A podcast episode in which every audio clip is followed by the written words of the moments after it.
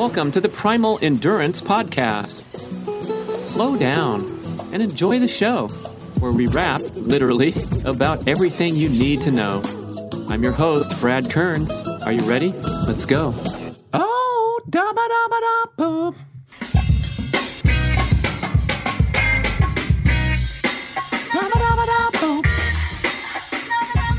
Hi, everyone. Welcome to Primal Endurance.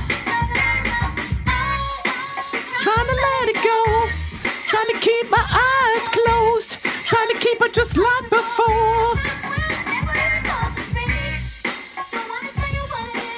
This is your host, Brad Kearns. Thank you for listening.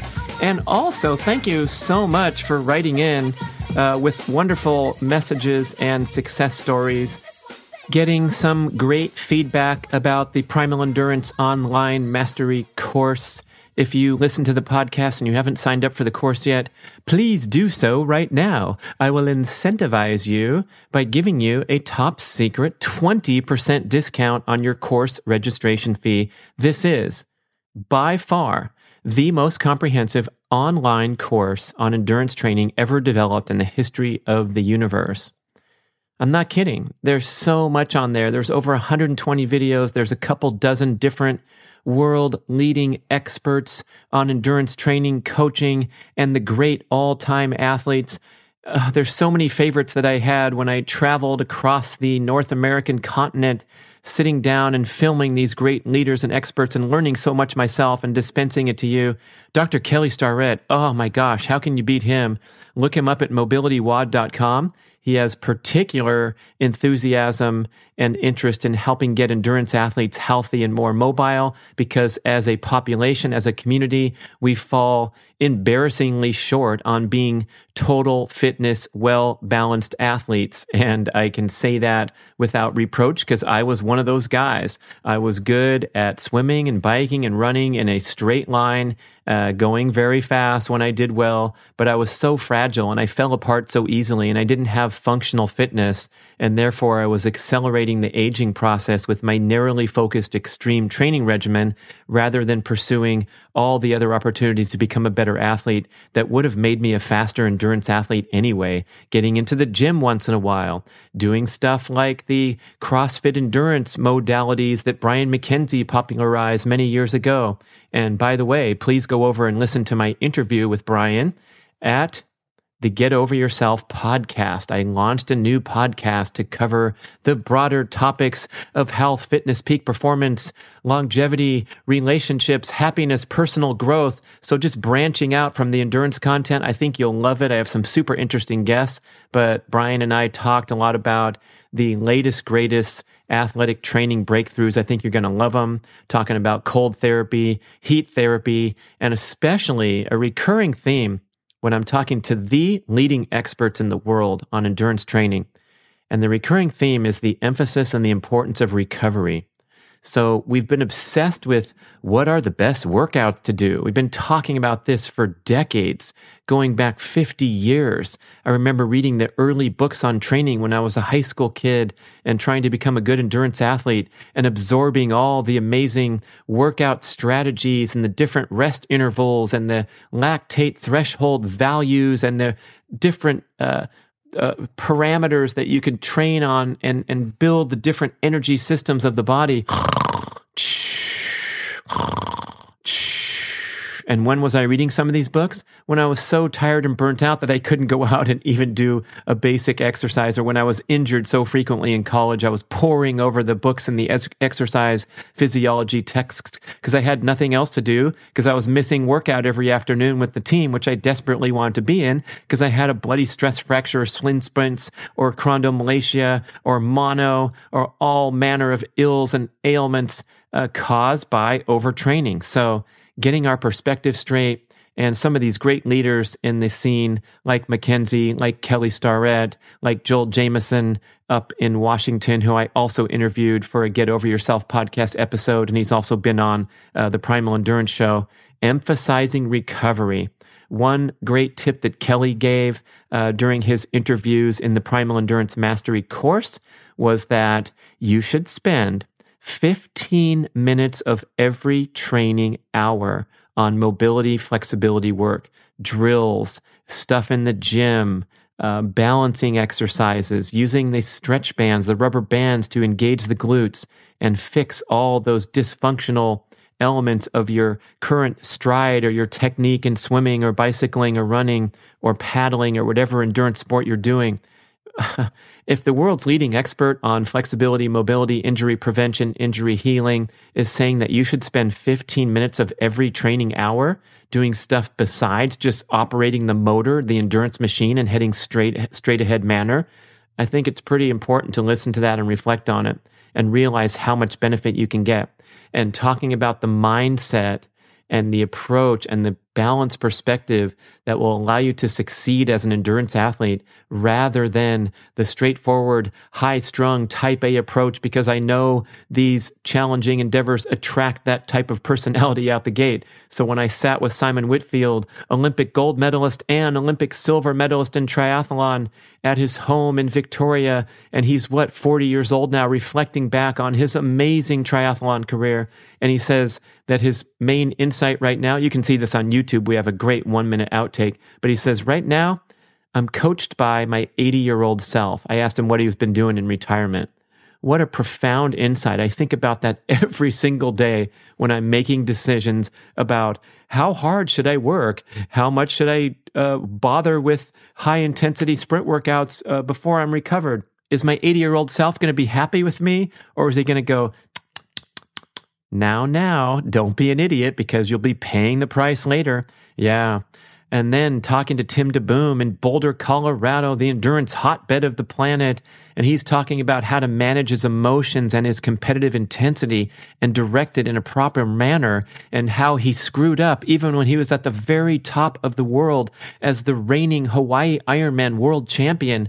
But he was a little bent and stressed because some of his sponsors dogged him or dropped him after he won the Ironman due to their budget concerns or whatever. So he's out there in the off season celebrating his great victory in Kona, appearing on magazine covers, and then stressed as heck because he can't get sponsor deals and how he learned and grew from that opportunity and tried to emphasize the process. And now he's like the great mountain man of Boulder, where he's going out there and doing these four hour workouts just for fun uh, off that incredible rat race treadmill when he was at the top of the triathlon world.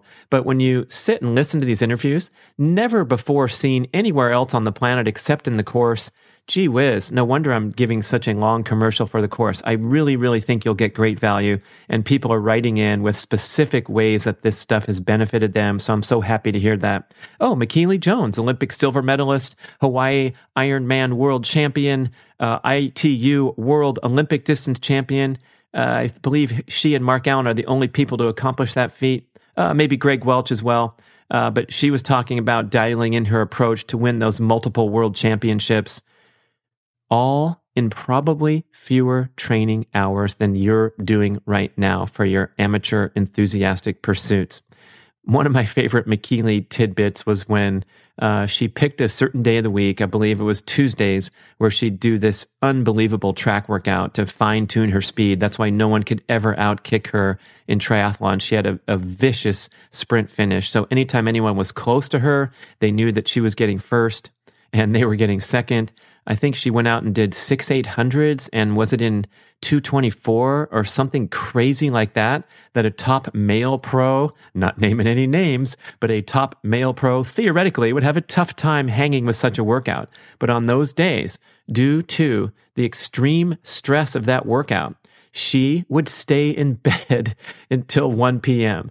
I know you can't do this at home and you can't apply that training insight directly to your hard days, but it's such an amazing picture of the dedication required to rise to the very top of the triathlon and the athletic world and how she prioritized things. And she wasn't laying there sleeping or staring at the ceiling. She said, sometimes I'd catch up on email or watch shows or uh, write uh, letters by hand, thank you notes. She was a very polished professional athlete. But just the idea that that was such a high priority that everything else came secondary, where she would just stay around and rest and then go out to the track and throw down. And if you think that's stupid or narrow minded or silly, um, we have to remember that this woman earned she earned a lot of money for staying in bed until 1 p.m very professional maximized her sponsorship opportunities had a, a precise career where every single workout was uh, well thought out. Her coach, Peter Colson, ex husband, did a great job managing this amazing challenge of coming over here to the great nation of America, or the formerly great nation of America, when she was a young lady, I think 21 years old. She just showed up here, one way ticket from Australia, and said, Hey, let's see if I can have a go at the pro circuit. Have a go. And definitely she had to go she's still hanging out here, living on the beach in San Diego, living the dream, riding horses, coaching uh, disabled athletes in the Paralympics. And she's all telling her story on the interview and then going over into the health side and the practical knowledge that you can take to your diet to optimize. And I had great conversations with Dr. Cate Shanahan, also visiting her out there in Colorado, along with DeBoom, describing the extreme dangers of eating shit food that a lot of endurance athletes give themselves a free pass to consume just because they burn so many calories. So when you ingest these refined, high polyunsaturated vegetable oils, especially as an athlete, because you're a fine tuned, beautiful machine, you're not a junk food eating, cubicle dwelling, Netflix watching slug. You're trying, a person trying to get the most out of their body. You have the most refined dietary needs and arguably the less call for consuming junk food than someone who doesn't care about their body. Ooh, that's a little twist on the free pass angle of, hey, if the furnace is hot enough, anything will burn.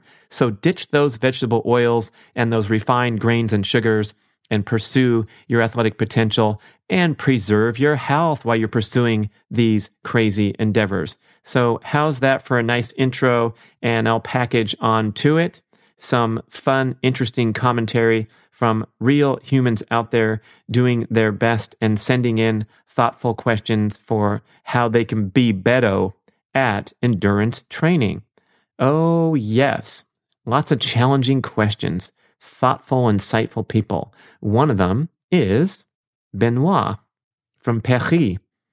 Uh, he says in a recent Q&A podcast, Brad gave some special tips uh, I'm only getting five or six sleep hours per night. You said that was insufficient, Brad, and you recommended turning off devices and screens prior to bedtime. I'm so sad to get this all the way from Paris because I was hoping that uh, the late nights of artificial, excess artificial light and digital stimulation after dark were a uniquely lame American thing, but I guess it's all over the world. Oh boy. You can actually Google uh, a map like illuminated map of the globe in the evening or Google something like that. Maybe um, we can find it for show notes and you can see the light pollution on the planet from the large metropolitan areas. You can make out New York City, you can make out LA, uh, Southern Cal, you can make out Tokyo, Mexico City, and the amount of light that uh, emanates from the globe taking a picture from space yeah, pretty trippy. Anyway, Benoit says, I've started turning off the iPad an hour before bed, and now I'm sleeping seven hours a night. All right, man. That was a huge factor, clearly. The screens near bedtime are muy mal noticias. Por favor, pare, okay? Siempre, cada día. Plug your iPhone in outside of your bedroom is Kelly Starrett's tip that he gave me during our recent podcast. You'll see that on the Get Over Yourself channel. He also says uh, after three days, oh, three days after a two and a half hour stint inside an aluminum tube filled with random viruses and germs. Can you guess what that is? The aluminum tube? Yes, it was an airplane flight. Uh, he came down with a bad cold, trying to sleep more. Uh, and then you said, I, uh, then you said, Brad, during a recent podcast that you could defeat a cold or best manage a cold. I'll say that was my characterization that you can manage it with a single day of fasting. So I did an 18 hour fast and surprised, I was pretty much over my cold in just three days. In my standard American diet years, he uses that term even in France, so we export the sad diet all over the globe. Uh, unlike the traditional French diet, as characterized in the beautiful book Bordeaux Kitchen that Primal Blueprint Publishing just released by Tania Teschke, an absolutely fabulous look at the ancestral traditions of French cooking and how you can implement them into your own life. So go get that book. Okay, he says, cold like this, Benoit says in the old days with his bad diet, a cold would often turn into pneumonia. So I was very happy to just fast and beat this cold out. Yeah, so on that note, listeners, when you get that first sign of immune system disturbance, like a hot or stuffy head or a sore throat, my technique is to fast, drink a lot of water, of course, add salt to your water so it properly hydrates you, but to give your digestive system a break and allow all your resources, especially your immune resources, to attack the invading organism.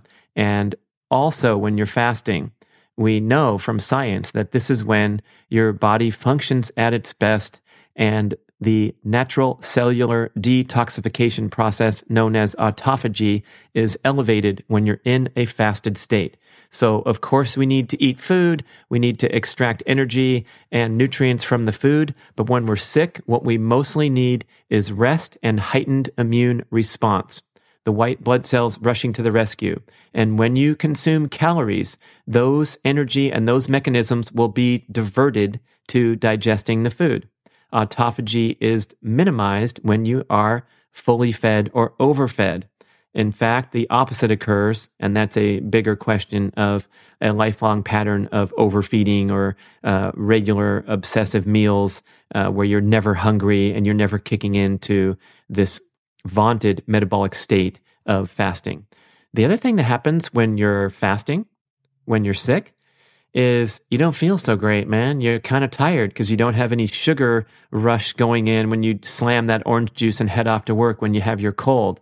And therefore, it will be a built in way to get more rest and make the proper decisions during that day to just pull the plug on your life, rest, relax, beat out the cold in a short time, and be back in business very shortly. But if you uh, ingest calories and get that immediate boost in energy from the caloric energy, um, then you're going to head off and probably do more. Especially don't exercise when you're uh, getting that initial kicking into uh, cold or other uh, immune disturbance because that will weaken your immunity and definitely give you a better chance of getting stuck for two weeks with a full blown cold rather than just taking it easy. Don't eat, don't exercise, rest up. And like Benoit says, in just three days, he kicked this thing, which usually took a long time. Um, here comes another one. Uh, I've been using Maffetone method for almost two years with good results. Before that, I was constantly tired, and now this stuff is totally over. I've been exercising always below my MAF, which is 180 minus age equals 137. I'm 44, and most of the time well below when I'm commuting on my bicycle. This is MAF minus 30 or MAF minus 40. I use my bike for an hour and a half every day commuting. I'm running three times a week for an hour to hour and a half. I would like to know how we should change our MAF heart rate year after year. After we've built a good base, and everything is fine, should we still subtract one beat per minute each passing year? Or once if you have once you've built a really good base, can we keep MAF constant for the next few years? And that's all from Benoit and Paris. Merci beaucoup. Okay, so uh, do you want to keep that 137 for a little while since you're 44 years old? Yes, you have my permission. Hey, hey, hey. wow, they thought Brad was going to come and be hard ass once again. You know what? Um, this is just an estimate. And remember, this is a maximum number. So you want to make a concerted effort not to exceed this heart rate.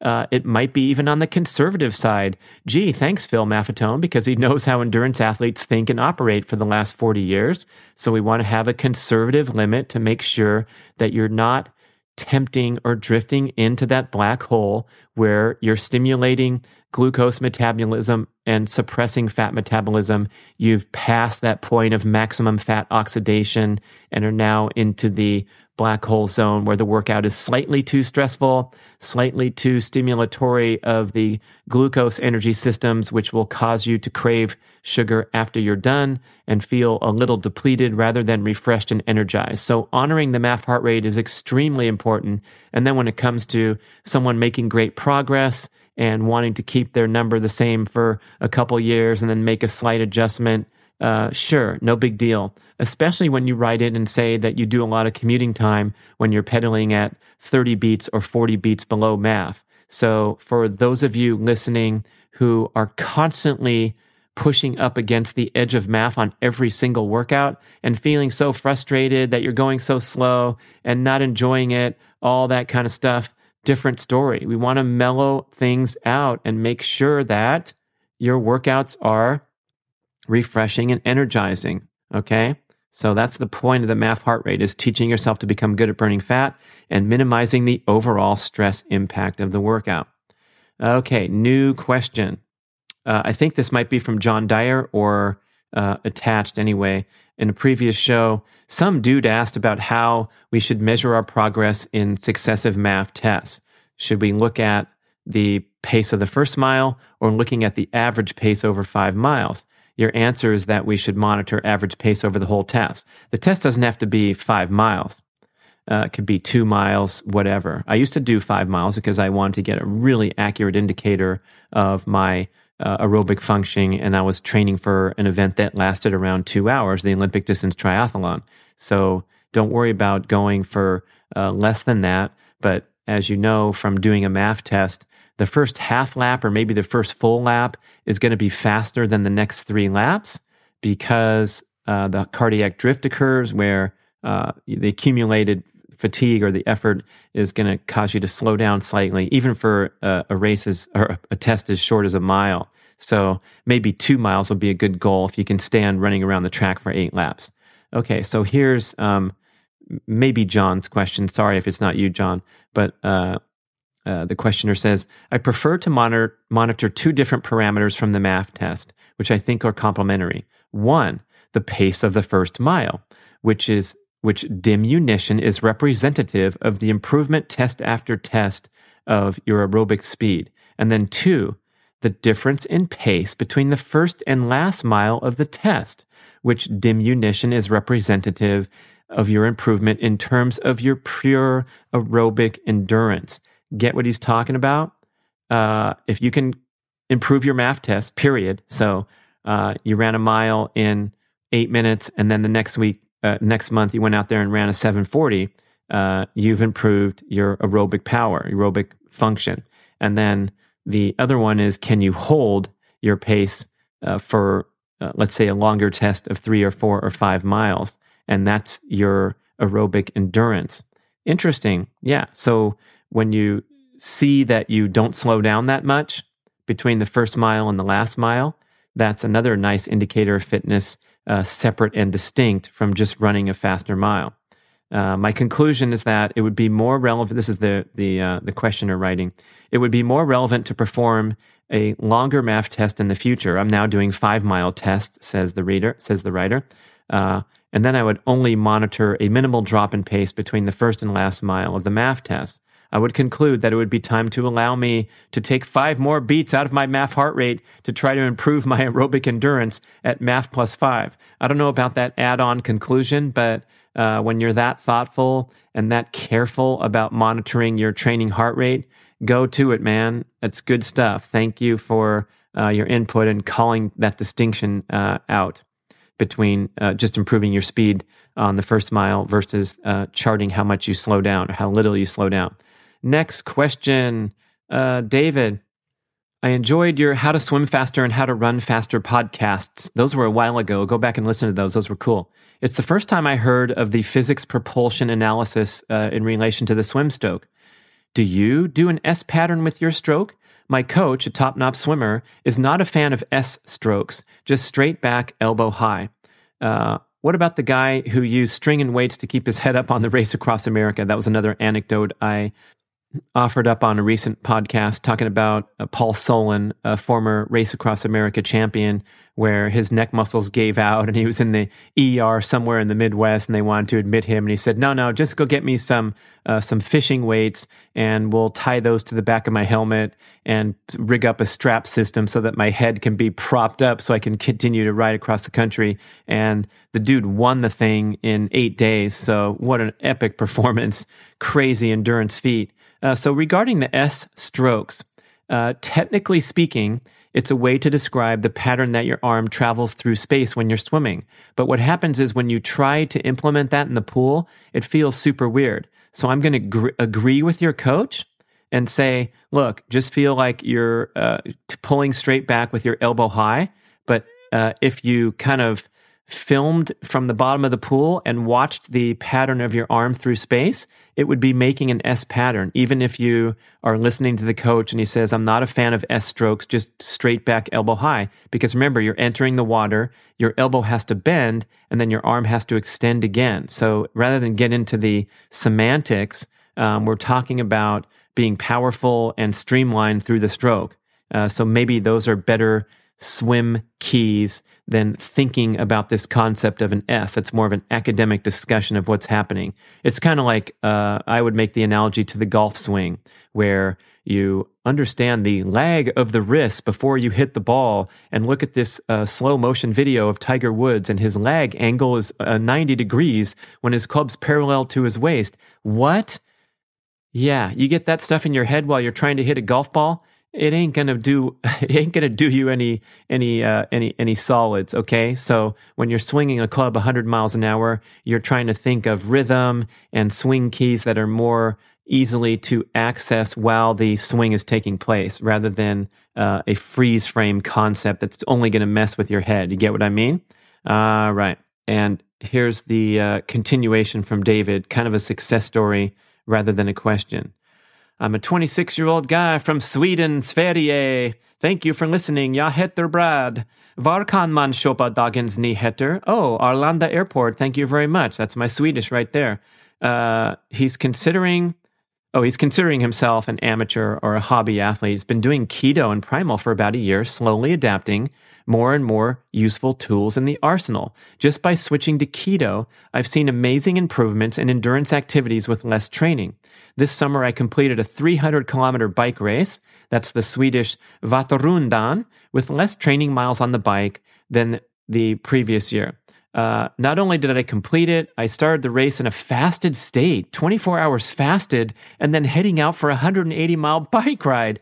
Listeners, are you tripping out? That's so awesome keto adapted, ready for action, and making those ketones to the extreme, being 24 hours fasted. Let's see what happened in the race. Uh, all I did in the race was consume water, salts, and coffee. 10 cups of coffee. Okay, he admits that was too much. And then he also had a couple scoops of exogenous ketones, the supplements uh, that you can put into a water bottle and drink, just like you would drink an energy drink. Uh, the goal was just completing the race. So my pace was quite slow. It took 18 hours. Uh, the fasting was just a fun experiment. But this is a great way to train uh, using the heart rate monitor, keeping it aerobic, and following the keto primal way of eating. If you had asked me five years ago when I was a carb consuming cow, I'd never thought it would be possible to ride 180 miles in a 24 hour fasted state and consuming Again, he's out there 18 hours after fasting for 24 hours and consuming only water, salt, coffee, and two scoops of ketones. So he was a closed loop system, as Mark Sisson likes to say, manufacturing his own energy, burning off stored body fat, making whatever ketones he needed, making whatever glucose he needed th- via gluconeogenesis. And the glucose needs were so low because he was so fat and keto adapted and wasn't throwing in any sugar calories he had a great peak performance with much less inflammation and oxidative stress than all the other riders in the race who were slamming sugar for the duration of their effort. Because fat and ketones burn much more cleanly than glucose, especially the crap glucose that is served up during a 180 mile bike race. I guarantee you, or I bet, that they had pies and pastries and cakes and all the things that you see in those American long races. And if they didn't offer those by the race, probably their support crew was running around getting them uh, the fast food hamburger and fries and whatever the athlete was calling for to get through the race. So awesome, David. Congratulations. Oh, and a question at the end after his story. After hearing how it can be beneficial to train in a fasted state, something got me curious. Is there any difference in the fat adaptation in burning body fat versus dietary fat? That is, will training only in a fasted state impair my progress in fat adaptation in burning dietary fat and vice versa? Uh, you get the question there? And geez, Mark Sisson loves to answer this question at uh, live uh, discussions where he says once you're fat adapted, once you've done the hard work to become fat and keto adapted, you can get your next meal off your plate or off your button thighs. It's your choice. And the message he's conveying there is that it's super easy to drop excess body fat when you're fat adapted because your body literally does not know the difference. It will mobilize free fatty acids to burn as energy in the bloodstream, and it will take those either from storage depots on your body or from fat ingested in the food. So it's pretty liberating to realize that uh, contrary to some of this popularity in the current keto scene, um, you do not require a giant glob of butter to go into your morning coffee to be a ketogenic uh, eater, and you don't require massive ingestion of dietary fat calories just because you're cutting carbs. The whole point here is for many people, uh, the ultimate goal or the primary goal is to drop excess body fat. So what you use fat for, dietary fat for, is what Luis Villasenor, keto expert at ketogains.com, he calls dietary fat a lever to achieve total dietary satiety at all times and at each meal. So fat is your lever. You vary the intake accordingly to your appetite. And you know that you can eat as much fat as you require to feel satisfied so that a dietary transition away from a high carb, high insulin producing diet is no trouble. So if you have a handful of macadamia nuts in the afternoon because you kind of got the munchies or you're kind of getting antsy at work and you've cut carbs and you're trying to stick it out, go have a handful of mac nuts, open up a can of sardines, have another handful of macadamia nuts, have a few squares of dark chocolate, and you're going to be pretty satisfied and satiated such that you won't be uh, craving or uh, tempting yourself to go get a crappy energy bar and a sugar hit. Now, if you're not hungry, you don't need to eat uh, any dietary fat calories because you're efficiently and smoothly burning body fat. So you get all these benefits of being able to uh, carry out extended fasts. Maybe you like to eat your first meal at, meal at midday rather than the morning. And these are all part of the wonderful world of fat and keto adaptation. So the answer to the question is your ability to burn stored fat or dietary fat is not compromised by um, the fact that you're uh, burning both of those as a, uh, a routine practice. Makes sense? Cool. Carl Norwegian living in the Middle East. Wow, we have just a global community on this podcast. Love hearing from people all over the world. So, uh, thanks for uh, checking in from the Middle East, Carl. Yeah, that's a little different scene than Norway, huh? Anyway, um, thanks for addressing my questions way back in August of 2016. See, we get back to people. We care, man. We're trying. I know the questions are stacking up. If you haven't heard your question asked on the air, um, someday soon, I hope. Uh, but if it was over a thousand words, uh, maybe um, it's not going to get to so quickly. So if you're writing questions in to info at primalendurance.fit, um, you know, be concise and make sure that it's something of uh, interest to the general audience is the the rules. And almost all of these are. They're wonderful. So um, Hey, back in the beginning of my MAF training, I was obsessed with trying to figure out my exact number through lab testing, whatever. Now I've managed to make a more relaxed approach. And I've heard the so, same question so many times in Q&A episodes. Even though my MAF number is 146, I now do most of my training in the 130s or below. I'm very happy with that. I've even set my monitor to beep down at 142, so I have time to react and slow down before it goes over my actual MAF number. Wow, what a concept, Carl. Thank you for sharing. That's fantastic. I've managed to put all these ideas about lab testing aside and just enjoy the process, not obsess about what my optimal number is. It's all about getting out there and taking every, taking what your body gives you every day, right? Right. And that's especially the case when you're pondering a workout at significantly below your maximum aerobic heart rate. Yeah, you're going to get more aerobic stimulation and fat oxidation when you're right there at the aerobic maximum. But on many occasions, it's probably uh, more beneficial to just put in a lower heart rate workout and build those aerobic systems. The aerobic muscle fibers and energy producing enzymes are still getting a workout. You don't have to feel obligated to floor the gas pedal all the way up to aerobic maximum every time. Okay. Next one is from Josh. Hey, Mark and Brad, I'm following the mostly aerobic workout plan outlined in Primal Endurance. Great book! Exclamation point. Both to boost my amateur biking performance and to coax and sustain my fat burning. But it seems like sticking to this plan requires me to forego a high intensity interval training workout every week or two and the unique benefits that high intensity interval workouts can bring. Uh, you wrote something back in 2014 quote, anyone who can sprint, oh, anyone who can sprint but does not is making a huge mistake, end quote. So he's quoting from a Mark's Daily Apple article. Nice, man, pulling that stuff out of the hat. Could I reap the benefits of both types of workouts by sprinting every week or, or two, while otherwise sticking to mostly aerobic endurance training? Uh, okay, Josh. So in that book is also a whole chapter on periodization. So I want to uh, create some good context here. Is that if you're a devoted, highly competitive endurance athlete with distinct performance goals of completing a long distance endurance event, you're going to benefit greatly from periodization. So, blocking different periods of the year distinguished by emphasis of different types of training. So, you're going to have an aerobic base building period. You're going to have an intensity period where you're competing and you're resting more and you're conducting these high intensity workouts. And then you're going to have rest periods, including a long annual rest period at the end of a uh, fatiguing competitive season.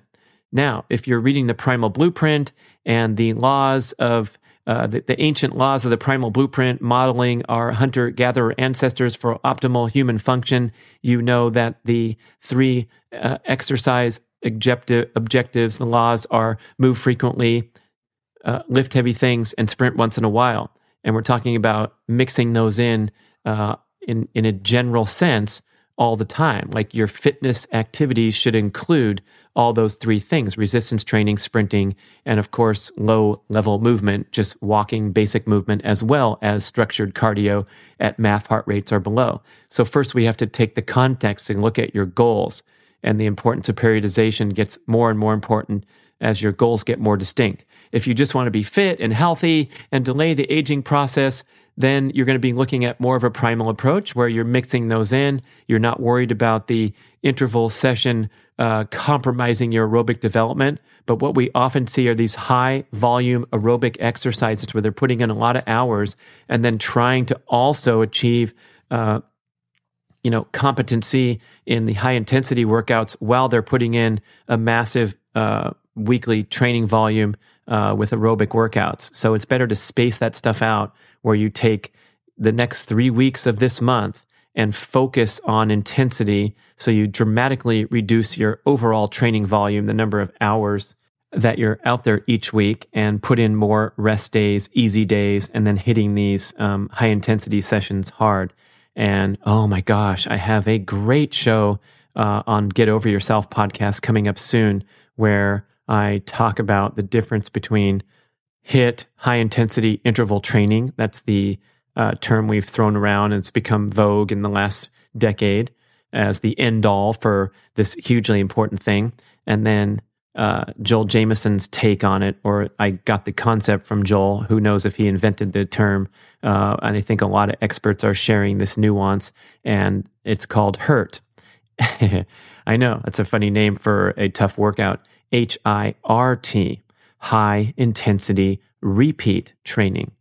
Difference between HIIT and HIRT is that the interval training you are pushing your body to adhere to a uh, arbitrary timeline, such as a Tabata workout, where you go hard for uh, 20 seconds, rest for 10 seconds, go hard for 20, rest for 10. Or the endurance athletes have all kinds of different workouts. One of my favorites was six times three minutes running at anaerobic threshold with 30 seconds rest between the three minute bursts. So you could perform at a pretty high level for three minutes. Then knowing that you got that 30 second jog, you could kick it back up again. So by the time you accumulate six times three minutes, you've uh, done something that's, you know, over race pace, really uh, stimulating big uh, improvement benefits. Uh, we used to do five times four minutes on the bike, same thing, climbing up a hill and pedaling big gear for one, uh, little gear for the next one, seated for one, standing for the other one, just to mix it up and get some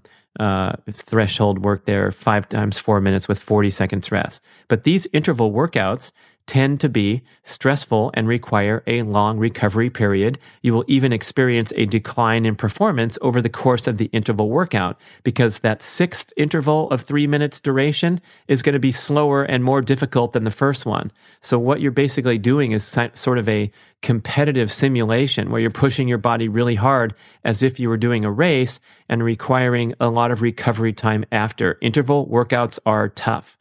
That's what a boot camp class is. That's what a spinning class is. They're slamming you and you walk out of there and you're bathed in stress hormones, the endorphin like effect. So you feel that runner's high or that workout high afterward.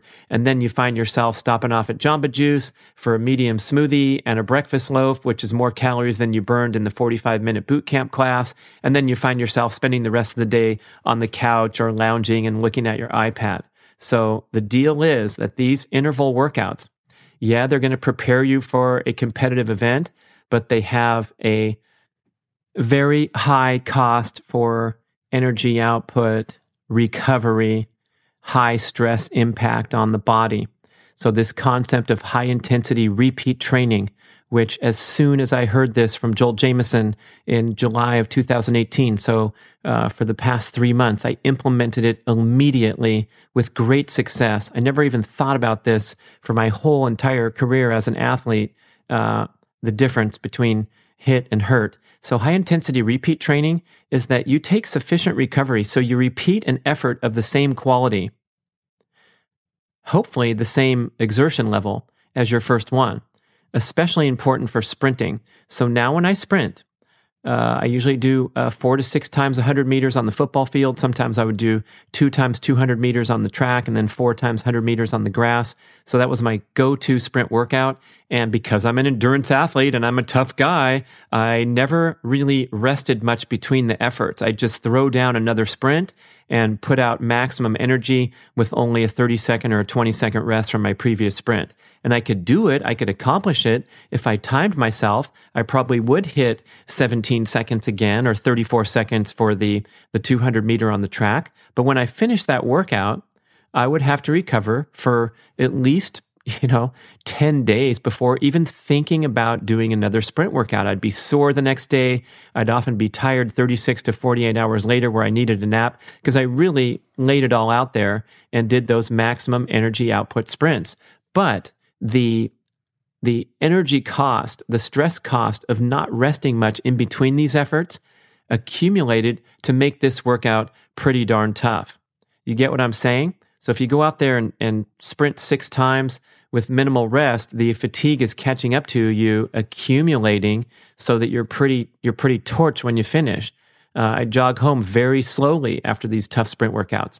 Then when I uh, implemented the high intensity repeat training concept, I would do, of course, all my preparatory work and my wonderful preparatory drills, hit the first sprint hard, and then I'd take it easy, man. I'd walk around, I'd watch the Pee Wee football game going on and do some more drills, jogging, walking, getting myself ready in a psyched up, uh, focused mindset to go hit another sprint. So what happened was with the extensive rest in between efforts, and then secondly, reducing the number of efforts. So now my sprint workout is simply four times 100 meters. It seems like a joke. It's such a small amount, especially for an endurance athlete, uh, but has a tremendous impact on my fitness.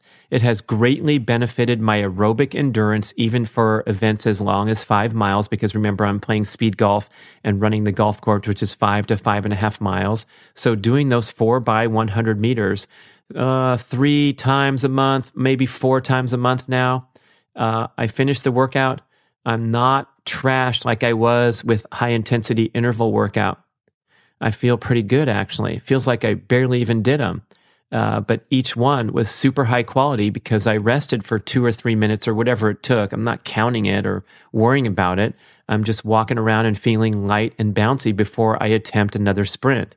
And the concept, the thinking here is I'm still putting in that wonderful work, right? I'm still throwing down some impressive sprints. I'm just not trashing my body while doing so. On a couple of occasions, I'm not going to do this uh, uh, as a long term thing. Uh, but I tried going back out there two days later and doing another sprint because I felt fine. I couldn't believe it. I just wanted to see what would happen. Uh, again, that's probably too much for an old guy to do, but I was totally capable of repeating the same workout two days later rather than walking around gingerly and stiffly for uh, three or four or five days after my sprint workouts, which is I've come to become accustomed to over the last 12 years because I started sprinting with great devotion in 2006. So big positive change, especially for an endurance athlete who does not need to trash themselves with a sprint workout and compromise all that potential uh, energy output for the aerobic sessions that are going to deliver uh, your maximum return on investment for your endurance goals. So take more recovery time, hit it hard once in a while, uh, but make that little nuance. Great stuff. Okay, so Zach, from Arkansas. So we have the Middle East, we have Sweden, and then we bounce over to Arkansas. I'm training for my first triathlon. I'm tired of CrossFit and lifting, and I want a new challenge. Uh, I'm doing my training and trying to build my endurance without spiking the stress hormones. After my high intensity stuff, I've seen my glucose rise into the hundreds while fasted, which I thought was an indication of cortisol. But after a decent mountain bike ride and a trail run, fasted, uh, my glucose today was 70. Does that mean I'm using MAF correctly? Or could I be getting a high cortisol response even though my glucose numbers are low? Is there any indication post workout that I could measure uh, to see besides glucose? Hey, man, you guys rock. I'm going to be a primal health coach soon. Right now, I'm a trainer, CrossFit coach, and life coach already. Zach Johansson. Uh, if that's a little sciency for you guys, what he's saying is when your glucose is high after a workout, it's an indication that the fight or flight response has been triggered. So your body has been uh, has been chartered with manufacturing a lot of glucose to support your workout effort. And we do this through gluconeogenesis. That's the manufacturing of glucose, dumping it into the bloodstream from the original source of, let's say, lean muscle mass or ingested amino acids. So that's the essence of the fight or flight response. That's why if you're in a work deadline mode or personal crisis mode for weeks on end, you're not hungry, but you have plenty of energy all day. You're wired on the fight or flight response and the constant dumping of glucose into your bloodstream to fuel your energy needs under extreme stress, uh, like a workout, extreme stress, right? So when we see a glucose number that's over 100 after a workout, uh, that's an indication that it was a tough workout and your body kicked into gear. Nothing wrong with that because we like those uh, brief, intermittent uh, stressors in life to help us uh, get fitter. We just don't want the chronic stress of dumping glucose into the bloodstream all day long at your stressful job. Okay, so the glucose reading of 70 after his endurance session, uh, I'd say that's a pretty good indicator of um, being fat adapted. And obviously, you got through the workout with a lower blood glucose level. It's also possible that your glucose uh, was depleted. I'd love to know your starting point. So, if you really want to test this stuff, you could test your blood glucose at the start of a workout and then at the end. Um, I was a little concerned one time, I will share with you, listeners, uh, because I was getting a lot of glucose readings over 100 uh, when I was into my deep keto phase and generally eating low carbohydrate lifestyle. So I'm like, what's going on here? Am I kicking into stress response all the time? Why did my glucose be so high? I found out it's pretty common. Um, and so the indicator that I did that uh, made me feel more comfort was I tested my blood glucose. It was 106, something like that. And then I went for a seven mile run, which is actually pretty long for me uh, these days. And I came back and my blood glucose was the same. So I was fat adapted. I completed the run without disturbing my glucose level. And that was uh, sort of comforting to know that my physiology was working as desired. And then I'm also uh, learning through more research and consultation with experts not to worry too much about that glucose number uh, unless you see a, a, a continued pattern of uh, fasted readings that are really high and or an elevated HbA1c number in your blood work. And that's the measuring these residual molecules in the bloodstream to take a guess, a guesstimate of what your glucose levels like are routinely, not just at that very second uh, on the fasted test that you took or when you pricked your finger. So a lot of nuance here, And generally, if you're a healthy, metabolically fit individual, as Dr. Tommy Wood told me with great emphasis during my interview with him, also appearing on the Get Over Yourself podcast in the future, he said, Look, uh, if you're healthy, fit, you should be able to um, handle any type of food uh, ingestion, whether it's a carb binge or a fat binge. You should be able to handle these things and be okay and not be crashed out on the couch. Uh, so interesting comment just to look at, back up a little bit and look at that big picture. Same with uh, testing your values and your numbers and worrying about your ketone values and if they're high enough. Your body should be able to make whatever ketones you need to function optimally. Yes, we might have some variation between individuals, but it's not stuff to worry about. We want to go back to a more simple uh, concept of, hey, do you feel good? Do you have energy throughout the day? Do you have mood swings, blood sugar swings, energy level swings, things that indicate metabolic dysfunction? Let's get those handled mainly by cutting the crap out of your diet and doing things like fasting and improving your metabolic flexibility by challenge, fasted workouts, uh, dancing around on the edges of your metabolic flexibility to improve your fitness. And that's where we're going to emphasize rather than looking at numbers because sometimes those numbers are inaccurate. One time I was pretty alarmed because I got a blood glucose reading. This is a fasted blood glucose reading of 133. So, in other words, I should be on uh, diabetes meds. And I'm like, wait, what, what, what t- t- t- what's going on? And so I took another one immediately and it was like 118. So I'm like, well, you know, that's a pretty significant range indicating that the test pricking your finger might not be so accurate. One person, I think it was Chris Kelly at Nourish Balance, Nourish Balance Thrive said, oh, don't squeeze the blood out of your finger when you prick it. You have to, it has to flow out naturally because if you squeeze it, you're putting more oxygen into it or something and it's going to affect your reading. Ah, enough of it. I'm, I'm so over, um, uh, biofeedback. And that's a quote from Ben Greenfield, the most prominent biohacker and obsessive measurer and marker and tracker of everything. And today he says, Yeah, I'm over that stuff. So if he's over it, we can all get over it and just kind of try to be healthy and notice those intangible uh, sensations of optimal health and fitness. Thank you for listening to another show. Please go to primalendurance.fit and sign up for the course immediately. BRAD20, B R A D 20 is the code to use. One more uh, item of note, and I'll say this over and over on uh, successive podcasts, is that we are going to transition the show, the publication of new shows, over to the Primal Blueprint podcast channel as yet another uh, episode in the lineup of the many podcasts that publish there, aggregating it. So you're going to see it labeled as an endurance show the content's going to be the same, focused on endurance, reading the questions and all that. And then the existing Primal Endurance podcasts, as seen on iTunes or wherever you consume podcasts, will live there for eternity so that you have the archive of the 160 plus shows that we've done over the past several years. Thank you, listeners. It's been a fun ride. So we'll continue uh, business as usual, except for the new episodes will be published on a different channel. So that compels you to go over to subscribe to the Primal Blueprint podcast channel as well as uh, Primal Endurance. Okay, just a heads up. Thank you.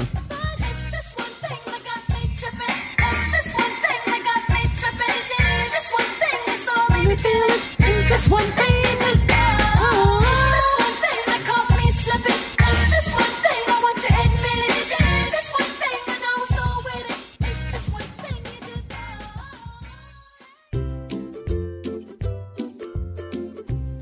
So, Chris Kelly, Nourish Balance Thrive, we're, we're talking about health, and you're telling me a funny story about your picky four year old daughter that won't eat unless there's Primal Kitchen uh, condiments on the table.